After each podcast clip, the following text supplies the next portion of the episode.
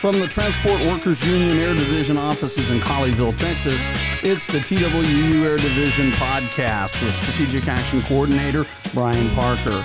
Join Brian as he discusses issues that affect the careers and lives of Air Division members. Take it away, Brian. Hello, and welcome to the Transport Workers Union Air Division podcast. I'm your host, Brian Parker. Joining me on the show today is aviation expert and leading consumer advocate, William J. McGee. Bill is an award winning travel journalist for Consumer Reports and the former editor of the Consumer Reports Travel Letter. In 2010, the U.S. Secretary of Transportation chose him as the lone consumer advocate of the Future of Aviation Advisory Committee. He has also contributed to many major magazines, newspapers, websites, and blogs. Bill also wrote the book Attention All Passengers, which is a must read for anyone who travels on airplanes or who works for the airlines themselves. Welcome to the show today, Bill. Thanks very much for having me on, Brian. If you would, tell us a little bit more about you, you know, before we get started. Sure. Well, I guess, you know, I've been uh, involved in aviation one way or another my entire adult life. Uh, prior to becoming an aviation journalist and, a, and an airline passenger advocate, uh, I worked in the industry myself. I worked uh, in the airlines for about seven years in the flight operations side, and I'm an FAA licensed aircraft dispatcher. Uh, I also taught at Vaughn College of Aeronautics. I was in the Air Force Auxiliary for several years. So I guess, like a lot of people, um, you know, I have uh, aviation fuel in my blood. Yeah, and if my memory serves me right, uh, you and I go back to, uh, I think it was September, October of 2017. Speak about how we met. Yeah, absolutely. You know, I've been immersed in this topic of airline maintenance outsourcing for years, and so whenever I, you know, hear something about it, you know, my my radar is attuned to it. And I saw that uh, the TWU was having an event in uh, Times Square in New York City to uh, raise awareness about it. So I made sure I got there, and uh, that's when I, I think I first met you and several other of your colleagues from the TWU. I know that uh, part of that effort was to try and raise, you know, awareness among the average consumer about this practice of outsourcing, something that I know we're going to talk about today. You know, if you look at the airlines themselves, they seem to be, in my opinion, a race to the bottom in several different areas. You know, the decisions they're making seem to be more about pleasing the shareholders than the stakeholders. And, uh, you know, the airline passengers and employees are getting squeezed in many ways. I mean, they're jamming more and more seats on the planes, and airports are bulging at the seams with flights. You know, what's your take on all that? Well, I think it's it's funny that you use the term "a race to the bottom" because that's exactly what the title of "Attention All Passengers" was while I was working on it. The working title was "A Mad Race to the Bottom," uh, and uh, then eventually my editor suggested "Attention All Passengers," which I think is a better title, so I agreed with her there. But um, the idea in the in the mad race to the bottom is really has to do with this cost cutting you know when you when you talk to people um, socially people that are outside the airline industry people that don't know anything about the airlines uh, you know they, they constantly say to me and i'm sure they say to you you know gee we're being nickel and dime for everything now. You know we used to get a hot meal and now you're lucky if you get a bag of peanuts. And we used to you know be able to check our bags for free and now they charge you for it and they charge you if you want to make a change in your ticket and they'll charge you if you want a seat that doesn't you know have your knees in your chest and my response is always the same, you know, uh, well, you're right about all of that and more, and they have gone feet crazy. But um, think about it. Do you, do you think that the executives at the airlines now who are imposing all these fees, that they're only stopping there at their cost cutting? Um, the, the fact is that, as you know, the most serious cost cutting is what the passengers can't see and a lot of it affects safety and particularly maintenance and maintenance outsourcing. Okay, Bill, I know in your research for your book you put a lot of effort into that, you know, going back many years. Uh, what have you discovered in your research, first of all, leading up to the book Attention All Passengers, and then, you know, since then? Well, I first started looking at this issue of maintenance outsourcing in 2006. Uh, an editor at Consumer Reports magazine, where I've worked for many years, came to me and said, "Let's look at you know the state of airline maintenance." And I have to be very honest with you. Uh, by that time, I had already been around the airline industry for more than 20 years, working in the industry. I have I have many family members in the industry, many friends in the industry, and I thought, well, you know, I'm not going to learn much that I don't already know. And it just blew me away how little I, I knew about how rapidly changes had occurred, particularly after 9/11 in those first couple of years And uh, the more I looked at it, the more I found. It was like pulling at a, a thread, and you, you know, it leads to another thread. And um, in fact, Consumer Reports extended the the project from three months to nine months. I spent the better part of a year just looking at this and speaking to dozens and dozens and dozens of airline mechanics and frontline FAA inspectors. And it just blew me away how rapidly and dramatically everything changed. Uh, uh, I won't say overnight, but but pretty quickly in the space of just a few years. I mean, basically the model was always that you know major airlines in the United States, not for years but for decades, provided all the maintenance, the heavy maintenance, for the most part in house with licensed mechanics who had undergone you know background checks and drug and alcohol screening. And now suddenly overnight, you know, I'm finding out in around 2006, 2007 that this work is being done in El Salvador and Mexico and China and Singapore and later Brazil. And um, so it really it really shocked me, and and I continued that research for a couple of years, and that's what eventually led to my book, Attention All Passengers, which came out in 2012. Okay, Bill, talking about work overseas, you mentioned uh, foreign facilities doing aircraft maintenance. Touch on the fact that uh, not all of them are certi- certificated, are they? No, the bottom line is that um, the way I describe it is that there are two sets of rules. You know, the FAA insists that there's only one set of rules when it comes to overseeing airline maintenance for U.S. carriers, but the reality is that there are two or more sets of rules uh, in the everyday world. And what I mean by that is, for example, here in the United States, if you're an airline employee and you're working on aircraft, then you you need to undergo uh, a background check for security. Well, we find that that's often waived overseas. You also need to undergo here in the United States um, alcohol and drug screening. We find that very often waivers are given for that. And when you go to the FAA and you ask about this, they say, well, the United States doesn't have the ability to tell a sovereign nation uh, you know, what kind of rules they should impose. They have their own laws. You know, some countries don't believe in drug and alcohol screening. They, view, they view it as an invasion of privacy, or they have very different views on, on security background checks. And my response to the FAA is, I agree 100%. You're right. We, the United States doesn't have the ability to tell Germany or Brazil or El Salvador or England or Japan or any other country, these are our rules and you need to adhere to them. But, and this is the critical point, the United States has every ability to tell its own airlines through the FAA, listen, you can't have the work done in that country because they don't adhere to our rules. And instead, they give waivers. So no matter how you look at it, believe me, there are two sets of rules on, on, on many issues. And you mentioned uh, obviously safety, and we're talking about you know outsourcing aircraft maintenance work overseas there's more to it than just safety. I mean, there's security as well, right? Oh, no question. Uh, you know, if you were to have a discussion with someone about airline security, I have no doubt that 99 out of 100 people will talk about the TSA and, and passenger screening at U.S. airports because that's what you know that's what sticks with people.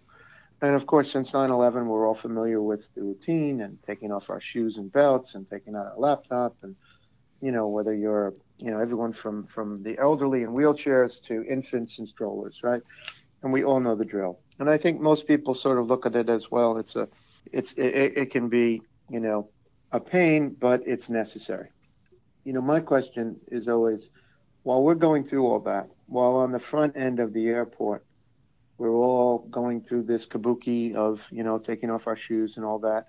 And, and again, I recognize it's necessary. It's the world we live in but it's only part of, of, of the big picture. And, and my question is always, while we're doing that, where's the airplane been?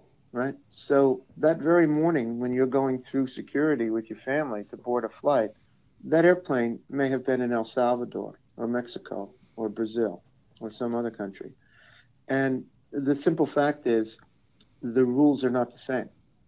Again, they say they are, but they're not. That's the reality. And anyone that works at these facilities can tell you that. This is not my opinion. These are these are the opinions of experts that are in the front lines doing this every day, who I talk to all the time. And so when you're going through security, ask yourself, well, the airplane that I'm about to board and my family's about to board, who cleaned it? Who catered it? Who provided the the baggage handling and, and the baggage loading? Who did you know the, the water servicing and the lavatory servicing? Who did the maintenance on the airplane? Uh, you know, and to illustrate this rather dramatically, a couple of years back, it's this is detailed in Attention All Passengers. I spoke to a mechanic for a major U.S. carrier, and he told me about how an airplane just came back from service from Latin America, and there was a problem with with the galley, with with you know there was something in with an oven or or a coffee pot or something, and he had to do a repair, and he had to remove a panel in the galley, and when he removed this panel, a very large military duffel bag fell out. It was filled with cocaine, which obviously shocked him. And so they called the Drug Enforcement Administration. They came in, they you know they, they took it away. The drug the DEA was rather blasé and said yeah we see this all the time. But this was not an airplane you know where this was put on you know by by a passenger who was boarding. This was an airplane that was in a maintenance facility where just about anything could be done. And the mechanic put it to me like this. He said well this time it was cocaine. Next time it could be weapons or it could be explosives there's there's there's just not the same level of security so, in my view, you know, this issue of, of maintenance outsourcing really has three aspects to it. It's a jobs issue, clearly, because, you know, good American jobs are being, you know, outsourced um, out of the country, perhaps permanently in some cases. It's the safety issue that we keep talking about, but it's also a security issue. So there really are three concerns. And I think all three concerns need, need more attention. You know, Bill, I couldn't agree more. Speaking on what we spoke about so far, you know, and going back to when we first met, we were having conversations about, you know, how we could force change in the industry, you know, and, and a lot of the things that you spoke about. I mean, the book that you wrote, like I say, it's a few years old, but it's really as relevant or more relevant today than it was back then. Well, that's the interesting thing, yeah, because, um, you know, the book came out in 2012, so it's been seven years now. And normally a nonfiction book, you know, after seven years would, would sort of be outdated and you'd move on. But uh, Attention All Passengers was a little different because I really wasn't writing about the airline industry in 2012 so much as I was writing about it, you know, into the late 20 teens and, and early 2020s. Um, it was really prognosticating about where we were headed. Uh, I, I, identified it as trend lines. And, you know, the trend lines that I wrote about in that book, every one of them, without exception, for, from a passenger perspective, has gotten worse. Uh, I, I, wrote about the concern for passengers with consolidation and mergers, and we've seen even more consolidation since then. I wrote about you know the, the, the way the airlines have gotten fee happy and how booking flights is more confusing than ever because the fares and the fees are separated and there's very little transparency during booking very often. Uh, all of that's gotten worse, of course. Passenger service has gotten worse so many things have gotten worse. The flights are fuller than ever. The carry-on baggage, you know, continues to increase. but most important, in my perspective, is the safety issues and particularly the maintenance outsourcing. When I wrote the book in 2012, there was only one U.S. airline that continued to do the bulk of its heavy maintenance in-house, and that was American Airlines. And since then, American, of course, has started outsourcing heavy maintenance as well. So on June 4th, uh, the Transport Workers Union joined with the Business Travel Coalition and Kevin Mitchell, and we organized an aircraft maintenance outsourcing summit, uh, which you joined us at, Bill, and you're a major part of that. Can you talk a little bit about that summit? Yeah, I think it was a great event, and I was really excited to participate because, you know, in my perspective, this issue is so critical. Maintenance outsourcing. I I, I termed it in attention all passengers the most critical safety issue facing the American public when it comes to the airline industry is outsourcing of maintenance. But uh, I'm going to be very blunt. I mean, I've been very vocal. Others have been as well, and you know, I've I've written about it. I've advocated about it in Washington. I've you know done media interviews, but it's safe to say that it just hasn't gotten traction. It hasn't really penetrated, you know, the national consciousness. I, I know it because I speak to average people about it all the time, you know, at social events, at parties, and things like that. When you talk about what you do, and I and I mentioned this, and people are just dumbfounded. I mean, these are people that are very uh, much into the news and and staying up with current events. And when I say, you know, U.S. airlines are sending aircraft to El Salvador and China and Brazil for you know everyday repairs, they just look at me and think that I'm making it up. You know, so I was so excited about the summit because to me it was a chance to really sort of penetrate through all the noise and, and get the word out. And um, I think it's great that consumer advocates and labor advocates are coming together because this is an issue, obviously, that affects both of them. Look, I want to be very clear. I'm a, I'm a consumer advocate. That's what I do. That's what I always hope to do. And, um, you know, uh, when I go to Washington, I'm there speaking on behalf of passengers. And I understand that, you know, obviously, labor advocates have their perspective and, and their concerns. But this is an issue that crosses, you know, those lines. This affects all of us. It affects everyone that flies. It affects the crew members that are on the airplanes. And so, you know, the, the, the thing that I loved about the summit was that we had, you know, representatives from the consumer advocacy side, including, you know, the most famous consumer advocate of them all, Ralph Nader, and we had, you know, representatives from multiple airline labor organizations. And, uh, you know, to me, we need to keep that momentum going and keep talking about it. You mentioned the ones that were involved. There was uh, several that were invited that didn't show up, uh, which would be the airlines themselves. You know, we we invited them as well as uh, some major organizations that represent airlines. You know, speaking from a labor perspective, of course, you know, we want to protect work. I mean, you know, that's what we do, right? We we try to protect our livelihoods. But at the end of the day, I mean, our families fly on these airplanes as well. We fly on these airplanes. So we want the safest product, you know, that we can get. And uh, I mean, you know, as we mentioned several times, the trend is just going the opposite direction. So I mean, that's why we wanted to uh, marry with the, uh, you know, the advocacy groups. Right. Well, and and and I feel the same way. I, you know, I haven't, I haven't uh, sort of deviated from consumer advocacy. Uh, I'm I'm more, you know, devoted to protecting consumers than ever. But um, you know, this is this is an issue, as we said, that affects all of us. It affects everyone who flies, and so you know, I think it's great to build coalitions uh, and to talk about this from a consumer perspective because you know, at the end of the day, if if you know passengers don't fly, then the entire industry collapses. So, but you also mentioned you know that invitations were sent out, and um, you know representatives from the airline side didn't come. Uh, I wasn't surprised, but I was disappointed.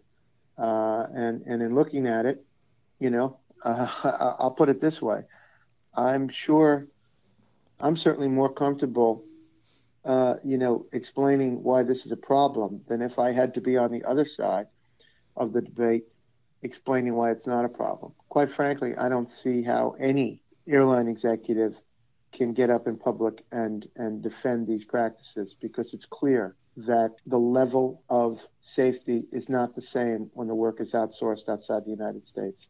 It's not the same quality of work, and it's not the same quality of oversight from the FAA. Look, we all know why, and it's very simple, and it can be summed up in one word money. This is all about cost savings. Yeah, you're exactly right. Uh, you know, rather than talk about the ones that weren't there, and and I understand, like you say, why they weren't because it was, because it would be hard to defend. Talk about who all was there, if you would. Touch on some of the speakers. Sure. Well, you know, from from the consumer advocacy side, you know, besides myself, there was a representative from National Consumers League, and uh, then of course the keynote speaker was Ralph Nader, and I had the honor of uh, you know conducting a, a Q and A with him on these issues. And I mean, you know, look, Ralph Nader is a household name. We all know that he's been fighting, you know, in some cases longer than some of us have been alive, you know, for consumers. In and the thing about him that I find so extraordinary is, you know, I'm I'm in a, a rather narrow niche. You know, I, I I just deal with airline and and travel issues. I don't write or advocate about other topics. But when you talk to Nader, you know, it's not just that he's brilliant, but he's brilliant in multiple areas. And he has so much knowledge in his head and so much passion. And he knows, you know, not just about, he can speak intelligently about airlines, but he can do the same thing about automobile safety and food and drug and, you know, uh, Wall Street and health industry. And so when we did the Q&A, that was one of the things I brought up with him. I, I wanted to get some perspective because you know uh, we were in a room full of airline experts. I wanted to get some perspective on, you know, how the the things that we're seeing in the airline industry are being replicated in other industries. And he was able to say that. You know, he uses a term called a captured agency, and that's basically a federal regulatory body like the FAA that is quote unquote captured by the lobbyists and by the money you know that flows from that industry so that the, the regulatory agency effectively works for the industry rather than for us the consumers the taxpayers. And you know there's no greater example than the FAA you know the fact is as as as many of us know for years the FAA publicly stated on its website that it you know it was working on behalf of its its customers and I'm putting customers in air quotes because customers there did not refer to, to you and me and all of us who fly, the taxpayers that fund the FAA. It referred to the airline industry that it's supposed to oversee and, and if need be, you know, punish for violations. So, you know, it's a world upside down here. And so, you know, Nader's perspective was, was invaluable. Uh, but there were there were many other speakers there as well that, that had great perspective. You know, we had we had Loretta Alkalay, who spent many years at the FAA, so she spoke about it from the inside. And we had John Goglia, who is, is sort of legendary in airline safety circles. He's the only FAA licensed aircraft mechanic to ever be a board member on the National Transportation Safety Board. And uh, so, you know, all of these experts in one room really underscored that this is an issue, I think, whose time has come, and, and we just need to get more word out about it. And from the summit, we also proposed legislation called the Airline Passenger Safety Bill of Rights. Exactly. And, you know, this is very important to me. Um, you know, I, I worked with others on trying to um, formulate this. Um, those of us who are consumer advocates for years, we've been talking about passenger bill of rights. Um, I personally have, you know, have, have been advocating about it publicly, writing about it, and, and, and speaking in Washington about it. Basically, an airline passenger bill of rights usually refers to economic and passenger service provisions. In other words, what are your rights if your flight is delayed, if it's canceled, if you get bumped involuntarily, if your baggage is mishandled, um, you know, if the fees and the fares are not clearly explained to you. They're protections. And, um, you know, the European Union, for example, has had a passenger bill of rights in effect and it's worked beautifully for more than 10 years now. Now Canada is, is considering something similar. Here in the US, those of us who advocate on behalf of passengers have been calling for a similar Bill of Rights for years. But what made this different at the summit was we basically said, well, the most fundamental of all passenger rights is the right to fly safely. And so an airline passenger safety bill of rights details what we believe should be fundamental rights for passengers. And, and much of it has to do with transparency, with saying, okay, the aircraft that you and your family are going to fly on, um, it was serviced by mechanics who were licensed by the FAA or an equivalency agency. It, these mechanics were, you know, given background security checks. They undergo drug and alcohol screening periodically and the work is overseen regularly by the Federal Aviation Administration. And most important, the work is done here in the United States. Well, you know, when when you look at it, um, these are things that most consumers have no awareness of. So much of this has to do with transparency, with with getting the word out there. You know, uh, Mary Schiavo, who's who, who's known to many people inside and outside the airline industry because she she received a lot of media attention in the 1990s when she was the inspector general for the Department of Transportation, when she was very critical of ValueJet after their tragic accident in, in, in the Everglades in Florida. Uh, Mary spoke at the summit in June, and she pointed out that you know if you walk into a, a grocery store and you want to buy fruit or vegetables, you pick up you know a bag of grapes. It'll tell you what country you know they were grown in lettuce you know um, if you go into a furniture store and want to buy a mattress it tells you you know what country your mattress was assembled in. If you if you you know go to buy a new car, there are provisions now that explain, you know, even if the, the car may be a, a U.S. make, where it was made. It might be made in Canada or Mexico or somewhere else. So all these provisions are there in, in other in other industries.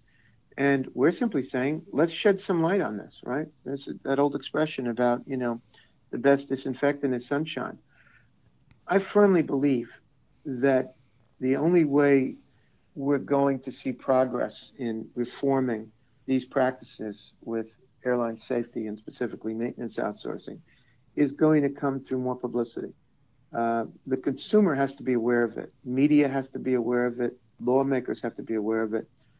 This is a dirty little secret. That's the bottom line. The airline executives that, that engage in these practices, they would rather you not know about it. They would rather you not talk about it. And so the Airline Passenger Safety Bill of Rights is a way of saying, let's shine a spotlight on all of this. Let's have a national dialogue. Let's have the media talk about it. Let's have congressional hearings.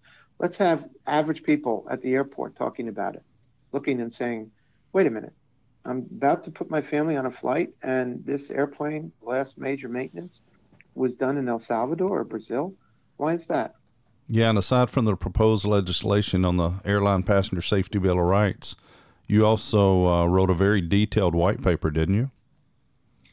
I did, and uh, you know, for me, it it this is an interesting process because you know, as I mentioned earlier, you know, I've been writing about the airline industry for many years, more than 25 years, and um, I've been writing specifically about maintenance outsourcing for 13 years now. And it seems, you know, every couple of years I go back in and I do fresh research and I look at things, you know, to see how the trend lines are going and what's happening. And each time I see something new. And each time, unfortunately, I see something more troubling. And I have to tell you, in putting together this white paper, uh, I was really shocked by one aspect, and that is that up until this year, all of my research in the past really focused on, uh, for the most part, what the industry terms heavy airline maintenance. You know, the, the C checks, the D checks, the major maintenance that is often, you know, takes an aircraft out of service for uh, quite a bit of time. Um, and much of that, of course, in recent years has been outsourced, and, and, uh, and, others and myself, we've written about that. But what I found this time in working on the, the, this white paper in recent months is that the line maintenance, the, the everyday maintenance that's done at airports all around the country, which up until recently, for the most part, was done in house by airline employees, now that's being outsourced so that the everyday line maintenance is being done, you know, by, by outside companies. And in many cases, it's the same problems that we've talked about, uh, not certificated in some cases, et cetera, the, the, the frontline people. And um, in some cases, uh, line maintenance is being deferred. It's not being done overnight in, in airports in the U.S. The, the aircraft are being sent outside the country. This is a huge change. And, and that line maintenance that really was literally the last line of defense. Um, you know, I spoke to numerous mechanics. It's it's documented in Attention All Passengers years ago, who said when aircraft came back from overseas, when mistakes were made. In one case, dramatically, a door was installed backwards, if you can believe that. Um, you know, the line maintenance was there to catch those things, hopefully before passengers got on board the airplanes. Well, now that's eroding as well. So, you know, the white paper documents this and, and all of these trends, and most particularly the, the, the really overriding problem, which is the FAA's lack of oversight. Absolutely. And, uh, you know, everything we've discussed, you talk about oversight and you talk about the FAA. Uh, it seems like there's some huge similarities between the uh, FAA's oversight at Boeing, which has been the hotbed news lately, and the FAA's uh, oversight of airline maintenance for many years. No question. You know, the fact is that um, when you look at what we've all seen in the news in recent months in the wake of the Boeing 737 MAX events, um, the FAA's relationship with Boeing mirrors the FAA's relationship with U.S. airlines and with outside repair stations that are doing the maintenance on U.S. airlines. Um, now, you know, to be very clear, in my own research, uh, up until this year, I had never really focused uh, heavily on Boeing and the FAA's relationship with Boeing. Uh, you know, I've, I've visited Boeing's facility many times, and I've I've written uh, about you know Boeing experts in different areas, emergency evacuations and other things, but I hadn't really focused on how the FAA oversees Boeing. Uh, but when we saw these two tragic crashes of the Max, you know, and again, let's put it in perspective. We're talking about a brand new aircraft that was, you know, right off the drawing board, and these two specific models, you know, were brand new planes that only each been in service for a couple of months. And so one crashes in Indonesia in late 2018, and then just a few months later, another one in Ethiopia, a total of 346 deaths. And suddenly, you know, not just the whole country, but the whole world is looking at the FAA and at Boeing. And now there are front page stories just about every day on this relationship, which is clearly dysfunctional. And, you know, I think for, for me and for many others in the airline industry, we're just sort of shaking our heads and saying, yes, it's tragic, no question, but it's not a surprise. I can't say I was surprised by anything that I've learned about the MAX and about the FAA's relationship with Boeing because I know this song. I've, I've been hearing it for years on the airline side. Uh, I mean, fundamentally, let's put the question this way Why should we be surprised that the FAA's oversight of Boeing is so lax when the FAA's oversight of the airlines and, and outside repair stations is so lax? It's the same song, like I said, over and over again. And, you know, this is a moment in time. This is a tragedy and it's terrible that it took all these deaths on these two crashes with the Max to bring, you know, a spotlight to this. But I think it's incumbent on all of us now to keep the pressure up and keep the attention on on the FAA and on the industry to say now's a moment in time where we can try and correct these things and try and ensure that the FAA does what it's supposed to be doing on all our behalf. Absolutely, and uh, you know we t- we're talking about the FAA, and while we're on that, and the summit. Let's go back. Uh, you know, we had PASS, their uh, representative Michael Gonzalez, who represents the FAA inspectors, uh, was one of the panelists and speakers at the event, and he spoke very passionately about what's going on with the FAA. Absolutely, and I think you know Michael Gonzalez, in my view, was one of the key people that was at the summit and spoke that day. He was on a panel that I co-moderated you know, I mean, the situation was you had a room full of labor advocates representing multiple uh, labor organizations at multiple airlines. But this is a completely different perspective. Michael Gonzalez sat down at that table and he wasn't representing the airlines. He was representing the other side of the coin. He was representing, you know, the professional aviation safety specialists. Those are FAA employees. Those are government employees. Many of them are frontline safety inspectors, the ones that go out there and are supposed to kick the tires on these airplanes. And so his perspective to me was invaluable. You know, I'm not taking anything away from, you know, the airline labor advocates were there, but their perspective, you know, is from one side and his perspective is from the other. And, you know, he made it clear. And and I know this because I've known Michael for, for some time and we've spoken many times. He made it clear that his people are just as frustrated as you know as many of the maintenance personnel on the airline side are by these practices. The bottom line is they simply can't do their jobs in many cases. And you know the system was set up in such a way that for not for years but for decades the FAA put its resources where the airlines put put their resources and so the FAA was nearby and they could provide oversight. And now when the work is in El Salvador or Brazil or China, they can't provide the same level of oversight.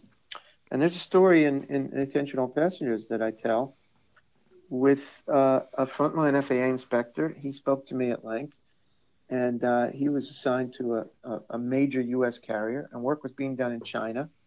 And he said, you know, in the old days, he could just get in his car and drive over to the facility and walk in anytime, technically 24 7 if he wanted, and show his badge and go in and and you know walk up to a mechanic and say, "What are you doing there?" and you know and and kick the tires, as they say. Well, now the work you know was being done in China. This was several years back, and um, it took him three months to get permission to go on a you know quote unquote surprise visit, which of course is is a joke. And not only was the FAA involved and the DOT, but the, the Department of State was involved, right? Because China is a, a sensitive topic. So the bottom line was by the time he finally got there, everyone knew that he was on his way. And when he got there, he said he was taken to a hangar and he said it actually looked like a Hollywood set. I mean, you know, many of the people listening to this have spent many hours in, in aircraft hangars and they know what they look like. He said this one looked like it had just been built and the floor you could eat off of it. And every tool was, you know, perfectly shiny and gleaming and hanging on the wall. And the technicians were wearing white smocks, you know, and they were all lined up and smiling. And, and he said to me that he felt like a fool because uh, it was clear that everyone knew he was coming and were putting on a show for him. And he said he didn't even know if this was actually, you know, there was an airplane there, but if it was actually a facility that was used for work or just for show. Uh, that's where we are now. Okay, that's where we are. And um, you know, I was at the American Airlines maintenance facility in Oklahoma back in 2011. I spent two days there, state of the art facility that now you know is, is rapidly being outsourced to Brazil and Mexico and other places. And I remember something that stuck with me. I asked one of the maintenance personnel there about, you know, how often do you see the FAA? And he pointed to the parking lot. And right outside the front door of the facility were three reserved parking spaces that said FAA. And, um, you know, the FAA's office was nearby. And then he said to me, um, How many parking spaces do you think there are for the FAA in El Salvador? And that wow. really brought it home for me. Wow.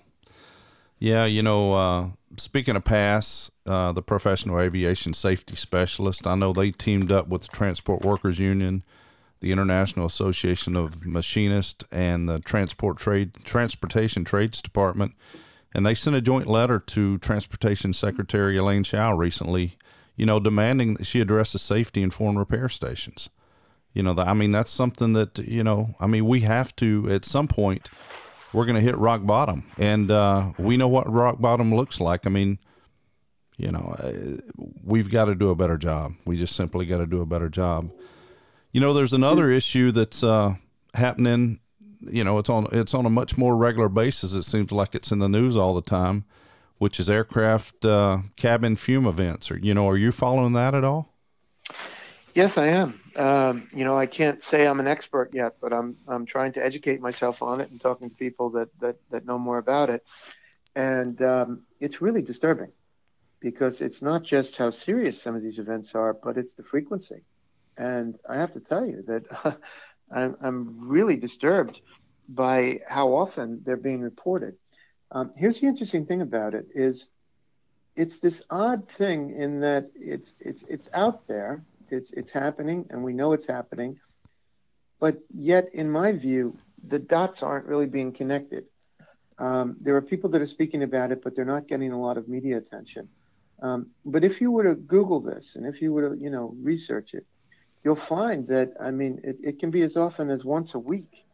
Um, these events are happening where aircraft are diverting or they're doing air turnbacks they're having emergency landings because um, of you know fume events and uh, and air problems inside the cabin in flight. Obviously, this is critical. It can lead to tragedy, and you know it's documented. It's very often documented by local media, not by national media, by local TV stations and radio stations, and they say, you know, airline X just had you know a flight that you know diverted to such and such a city and you know two people or three people were taken off the plane and, and, and brought to a hospital. And you sort of say well what's going on here? Um, so i've started researching this and i've started talking to some experts. And uh, i'll be honest I've, I've sort of pitched it as, a, as an article to write for several publications. And, and so far i haven't had interest uh, you know um, but this is the type of thing where unfortunately we've seen this many times. If something tragic happens, suddenly everybody's going to be talking about it. But it's happening. And I think, you know, the most vocal voices have been uh, from crew members, particularly flight attendants, because it seems to be a much more ser- serious problem in the cabin than in the cockpit. And um, there's one flight attendant in particular, Heather Poole, who's on a, a leave of absence right now due to health issues, who has been very vocal about it. Uh, but my perspective, you know, as a consumer advocate is, well, if this is affecting the health of flight attendants, then that means it's also health, uh, affecting the health of some passengers. Maybe not all passengers. Maybe not, you know, the family that goes once a year to Disney World and that's all the flying they do. But frequent flyers are in airplane cabins as often as flight attendants in some cases. So anything that affects crew ultimately affects passengers as well. And we need to shine a light on this problem. Absolutely. At the Transport Workers Union, we represent, uh, you know, several airlines, and um, TW International President John Samuelson has said publicly that you know these cabin fume events is the airline's dirty secret. You know, he talks about how the air quality is terrible inside these airplanes. And federal legislation's been introduced by the U.S. Congress to address the issue, uh, and it's called the Cabin Air Safety Act. And it's sponsored, sponsored by Richard Blumenthal, Senator Richard Blumenthal, and uh, Representative John Garamendi. And the TW fully endorses this bill. So, I mean, hopefully it's, you know, we talk about the sunshine. Hopefully the light's shining on that because, I mean, it does seem to be a very serious issue. Well, in my perspective, all of these issues have one single common theme, whether we're talking about fume events in the cabin or maintenance outsourcing or the problems at Boeing. And that is all roads lead back to the FAA. And you know, there's a uh, there's a term that's been used for many years in the industry by airline employees and even by FAA employees in the front lines, and that is they refer to the FAA as the tombstone agency. And what that means is that far too often the FAA only responds to known problems when there has been a tragedy and when, in, in, many cases, when there's been a death. And we saw it as recently as last year with the events on Southwest Airlines and where a woman tragically lost her life over Philadelphia due to a, an uncontained engine failure. Um, the fact is, we knew that was coming because an almost identical event occurred. Same engine, same airline, same same airplane, 737, Southwest Airlines, two years earlier in 2016. Only that time, the uncontained engine failure in flight thankfully didn't lead to any injuries or deaths. And the FAA had a clear opportunity to step in in 2016 and say, okay, this engine has problems and we need to inspect them, and let's do that and instead it dragged its feet for nearly two years and allowed, once again, the industry to police itself, just as it allows Boeing to police itself, and, and, and basically threw it back to the airlines and said, well, what do you want to do? And the airlines, including Southwest, said, well, you know, we need more time, we need more time. Then what happened? That woman lost her life in 2018, and then immediately, within three days, an order was, an AD, an airworthiness directive, was issued and the engines were, were, you know, were mandated that they be inspected. That's the problem in a nutshell. All of these issues lead back to the FAA, and the FAA, unfortunately, should be working for all of us, and unfortunately, it abdicates its responsibility to the industry. Absolutely. Uh, very well said. Well, you know, I've enjoyed our time today. Uh, I'm not in a rush. I mean, we can continue. I could talk to you all day because I mean, I, you know, we're extremely passionate. You and I both are extremely passionate about these issues. Uh, before we go, is there anything else you'd like to discuss? Well, there is one more thing, and and, and I agree with you, Brian. I, I could do it all day too. I, I I really appreciate the opportunity of, of allowing me to talk about these things. You know that I I'm very devoted to you know bringing more attention to them. Um, and one thing I would like to, to bring up is that, um, you know, we talked before about the summit in Washington and how uh, Ralph Nader joined us there, and I did a Q&A with him. Um, everyone knows who Ralph Nader is. Everyone knows that he's been fighting tirelessly for consumers, you know, for decades. But um, what many people may not know is that he's been personally touched by these tragic events with the Boeing Max um, his sister's granddaughter, uh, a young woman only 24 years old, was killed in Ethiopia in the second Boeing Max uh, accident. And um, I think we all know how, you know, devoted uh, Ralph Nader is to, to safety and consumer issues. Well, you know, he's, he's more devoted than ever on this issue. And so recently at his, uh, the museum that he founded, the American Museum of Tort Law in Connecticut. he, uh, the family had a, a memorial service for Samya Stumo, uh, his, his great niece. And um, I was very honored to be asked to speak there. And uh, members of the Transport Workers Union uh, attended as well. At, at that event, uh, you know, we, we, we celebrated the, the life of this young woman and the others whose, whose lives were lost in these, in these MAX accidents. But it was also, um, you know, a call to action. That's, that's, that's really what it was. Um, and it was basically saying that, you know, we have to do something. We can't allow, you know, Boeing and or the FAA to just sort of gloss over these, you know, systemic problems uh, with the MAX, and then going beyond that, the larger problems with maintenance outsourcing, repair stations, et cetera. Um, this is this is I look at it that this is a time where now is the time. We have to do something, and we have to bring more attention to it. So, uh, you know, I'm prepared to align with whoever you know also wants to uh, you know shine shine a light on this, and together, you know, seeing what we can do because um, we don't want to get to the point where things are so broken that we can't fix them. Absolutely, and uh, obviously, you know, we've collaborated on you know things going back from the Transport Workers Union with you and you know other advocates, and we'll continue to do so. I want to thank you for joining me, but I really want to thank you for all the work that you do, you know, in advocating for the passengers. Uh, like I say, it means a lot to me, you know, just on a personal level. Again, you know, I mean, I fly on these airplanes, and my families do, and we have to push for the safest product, you know, for our passengers. So thank you again today. Uh, it's been great, Bill. It's been great having you on. Will you join us again sometime?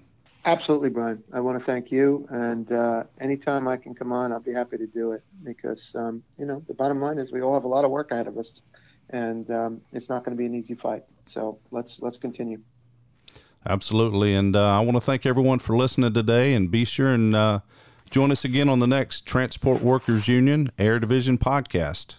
To purchase Bill McGee's book, Attention All Passengers, go to Amazon.com. It's available in print, Kindle, and audiobook. Have a great day.